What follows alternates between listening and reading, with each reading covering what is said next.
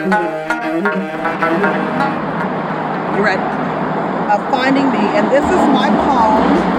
Um, if I close my eyes, I can see them. And if I quiet myself, I can hear them. Their voices carry on the wind like a tree from chimes, floating in the distant breeze. Who are you? And where did you come from? When you dream, what did you dream of? What is your story? Was your name before they gave you that name? Was the name passed down through our family? Am I your descendant? I stare at my face and wonder if I look like you. I try to put faces to shadows. Can I find pieces of your memory in cotton fields and red mud? Scattered bones and unmarked graves that attempt to erase you from history, but you were here. You were always here. You existed. Unknown, no longer. I found your name. I found you and in finding you, I found me. That was Hannah Drake reading her poem, Finding Me, from the banks of the Ohio River in Louisville, Kentucky. You are listening to the Solidarity is This podcast. I'm your host, Deepa Iyer. This past summer, Hannah and I met in person at the Unknown Project's public art installation in Louisville, a space that includes limestone benches and sandblasted footprints depicting enslaved people who longed to make it out of Kentucky and across the river to Indiana, a gateway to the north. On this episode of Solidarity is This, you'll hear more from Hannah and her collaborator, Josh Miller, about how they are curating artistic spaces and immersive experiences that honor the names and tell the stories, both known and unknown, of Black men, women, and children who were enslaved and hidden in Kentucky and beyond. On a personal note, getting to know Hannah and Josh has been a transformative experience for me. They have given me hope about how communities of color and allies are remaking Kentucky, a place that I have a complicated relationship with. You see, Louisville, Kentucky is where my family and I immigrated to when I was 12 years old in the mid 1980s. And it is the place where I was made keenly aware of all the differences that my family and I held. Those early experiences shaped my understanding of Kentucky in some negative ways. But now, with Josh and Hannah's project, I know that it is possible for places to change when communities confront the truth. And that is what this episode is about confronting truths through public art and immersive cultural projects that can connect communities together. This episode is the latest in our season, which explores history, memory, and solidarity through the lens of public storytelling. Let's get started. Hannah and Josh, welcome to the Solidarity is This podcast. Thank you so much for having us. Thrilled to be here, Deepa. So, for all of our podcasts, we start by asking our guests about what their point of entry has been into issues of justice and equality.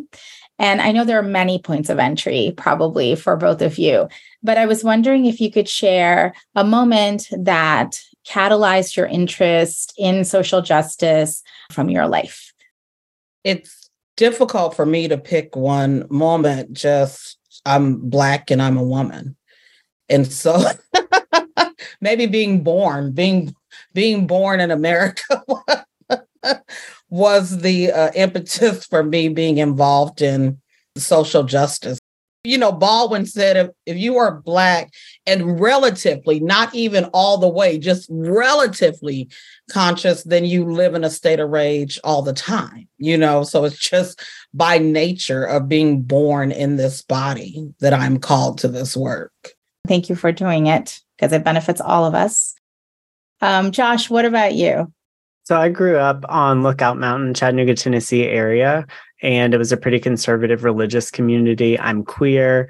Uh, I was kicked out before my senior year of high school and ended up relocating. And so that experience and a lot of the work that we've done over the past decade plus has really informed why this work is so important, why I'm actively involved in my collaborating and co creating this work with people like Hannah is really one of the pathways forward. So, both of you spoke about your identities and how important they are in terms of the work that you have pursued uh, for decades. And I think both of you know that I actually grew up in Louisville. And so, um, identity is also important to me in terms of thinking about my own path. So, Hannah, I was wondering if you could share a little bit about that context in Louisville when Unknown Project was emerging. So when Josh and I started working on the Unknown Project, it was in 2019. And I think, you know, many of your listeners know around 2019, of course, who was in office and how, you know, this nation was was shaping itself. You know, and I always say Trump certainly didn't uh, invent racism. Racism has been around, but it was certainly more vocal, more in your face during this time. And so, even before that, I just think that people should address race and racism because it's a problem in America. And so we started working on this project in 2019. And then, of course, in 2020, Breonna Taylor was murdered by the uh, Louisville Metro Police Department. And that sparked these protests in Louisville and really made people start thinking about how did we get here? Uh, how do we get here where a Black woman could be murdered in her home by people that were supposed to protect and serve her? And so I think this project was birthed during that time, unveiled during that time, and made people go back in history to see how we got here today. And the fruit of what we are seeing is because of the seeds of racism and enslavement in Kentucky. And I had a chance to sit with you, Hannah, at the Unknown Project just this summer and feel being there. And it was unbelievably powerful. But I want folks who are listening to have a sense, a visual sense of what the Unknown Project is. So Josh, could you actually describe for us what the Unknown Project looks like, its location, and why it's so significant? So, Unknown Project is an initiative with multiple components included within it. And so, what Hannah and I and the artists that we have been working with were really thinking about is how do we use all different types of art, public art, poetry, performance, and immersive experience to engage people around this history, the history of enslavement, and try to shift some of their relationship to it, their understanding of it, and even thinking about how it ties into, like Hannah was talking about, what's happening now and what does the future look like. So, the installation you got to visit on the Banks of Freedom is what we call it. And it's located on the Louisville Riverwalk between 9th and 10th Street. So, it's overlooking the Ohio River. And during enslavement, Kentucky was a slave state and Indiana was a free state. So, sitting at the On the Banks of Freedom installation, you can look across the river at what would have been the beginning of the road to freedom. If you could make it across the river, that would have been where you could start your journey north. And so, we really thought that that was important to think about the relationship of these states, the divide of the Ohio River, the role that waterways have played in the transatlantic slave trade we have two limestone, granite, and steel benches.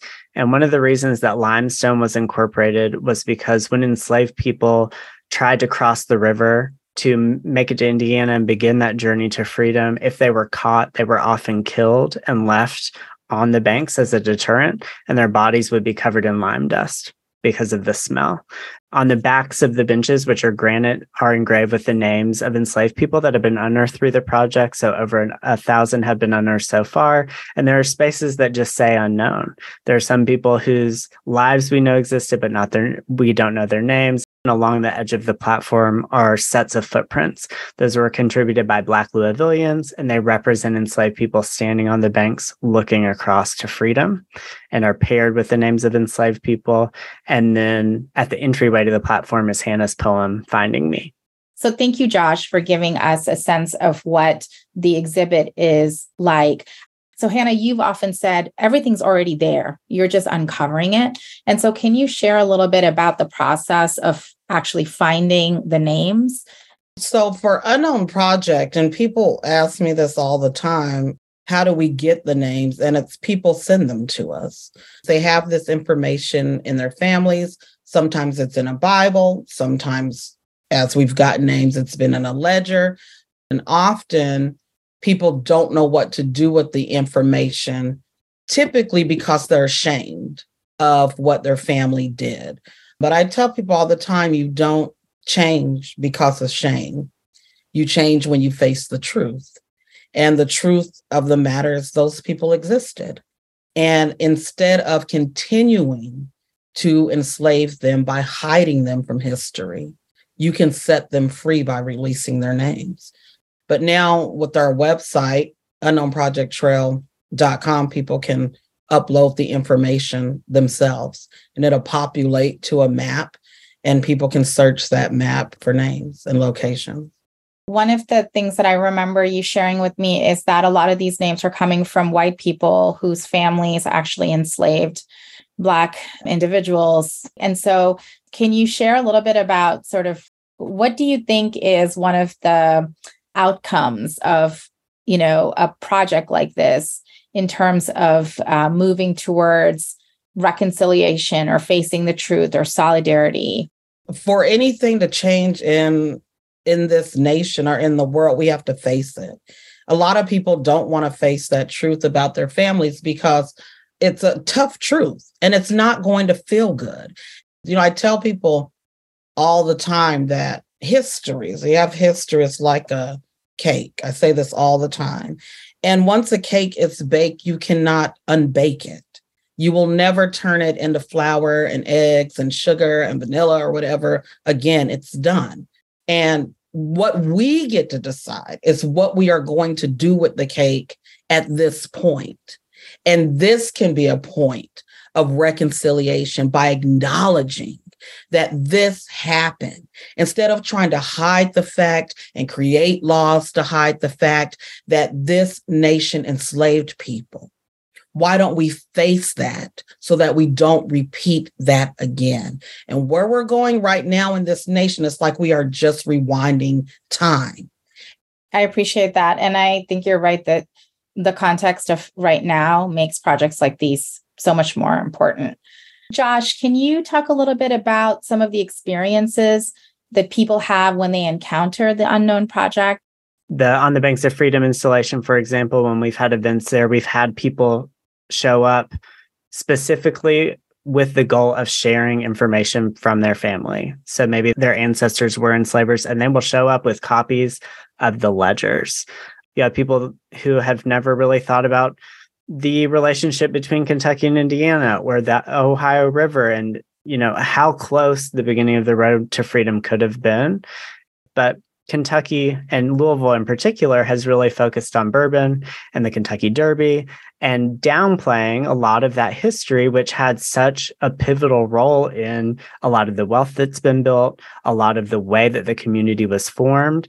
So, reorienting people's history to that has been really important.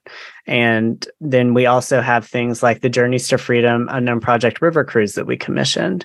And so, those are some of the different ways that unknown project is engaging them and thinking about that history. Thanks, Josh. That's super helpful to understand the different components. Hannah, I'm curious about how you see this installation and all of the work that you're doing in Louisville contributing to the ecosystem of social justice in the city or the state. I think certainly when people start learning about history, it explains even the policing system. It will explain housing discrimination. It will explain the injustices that we see in our state and in America. It's not lost on me, like where this project sits is exactly almost where the Ninth Street divide is. And even when you think about why is Ninth Street. Why is this divided from the rest of downtown? Well, go learn about that because it's divided from the rest of downtown because the way they structured it and built downtown was to keep Black people out of downtown. But a lot of people don't understand that because many of the issues that we have, they think these things just popped up like they didn't originate from somewhere. And many of the problems that we see in our nation, you can draw a direct line right back to enslavement. And until we start talking about that, we can't really start discussing what's happening today.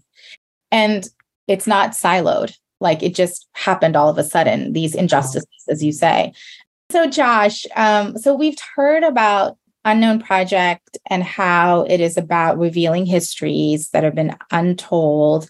How do you think Unknown Project could lead to solidarity or understanding? The ways that it's contributing are in part by reminding people that everyone has a role to play in this work. There are a lot of different people. You know, you look at Hannah and I, Hannah's a Black woman. I'm a white queer person. And we are collaboratively building this project. And so part of what the creation of On the Banks of Freedom did, it was William Duffy was the lead artist, a Black artist who engaged a collaborator, Dave, who's a white artist. And so showing different ways that we as a community t- can come together to create the spaces for memorializing history, for honoring people's lives, for shifting those relationships so, Josh, you all are also working with other communities in the South, I think, who are either trying to replicate something similar or you're collaborating with them. Can you share a little bit more about how that work is expanding? And also, if folks want to get involved, what are some entry points for them to do that?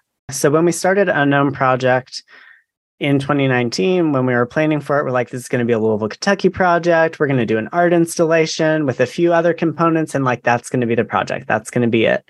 And within like two minutes of announcing this project people started reaching out. So the way that we're um, thinking about that is in a few different ways. So how can we identify partner communities or organizations in other cities and other states who are interested in creating unknown project sites. That could be a plantation, it could be a specific site that has historical significance. It could be a cemetery where enslaved people are buried. It could be a whole community and they just want to put a marker up to signify the history of the whole community. We're working with a few different sites right now that we haven't announced yet, but will be in the next year unveiling, uh, which we're really excited about. Some communities we're hoping will want to do art installations like on the banks of freedom or whatever they, you know, co-create as a community. We've worked with our partners, additional partners in Louisville are the Frazier History Museum and Roots 101 African American Museum. Other than the Unknown Project, what is a site of public art community based art that has really stayed with you or inspired you and and has had you thinking about solidarity and healing and reconciliation whether it's here in the United States or elsewhere? I think for me right now undoubtedly uh, would be the mothers of gynecology exhibit in Montgomery Alabama. As we're doing this work I'm finding it so difficult to find the narratives of enslaved Black women.